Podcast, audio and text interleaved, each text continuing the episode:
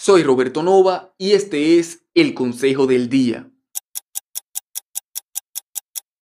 Una de las habilidades más importantes que puedes desarrollar es la capacidad de discernimiento. ¿Qué cosas son importantes? ¿Qué cosas son urgentes? ¿Qué cosas son pasajeras?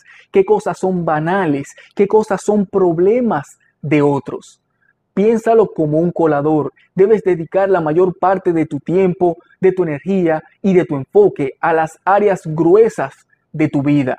Y todo lo que es fino, pequeño, insignificante, deja que se cuele por los agujeros y dedícale solo el tiempo que te sobra. Sígueme en Instagram, Roberto Nova Online.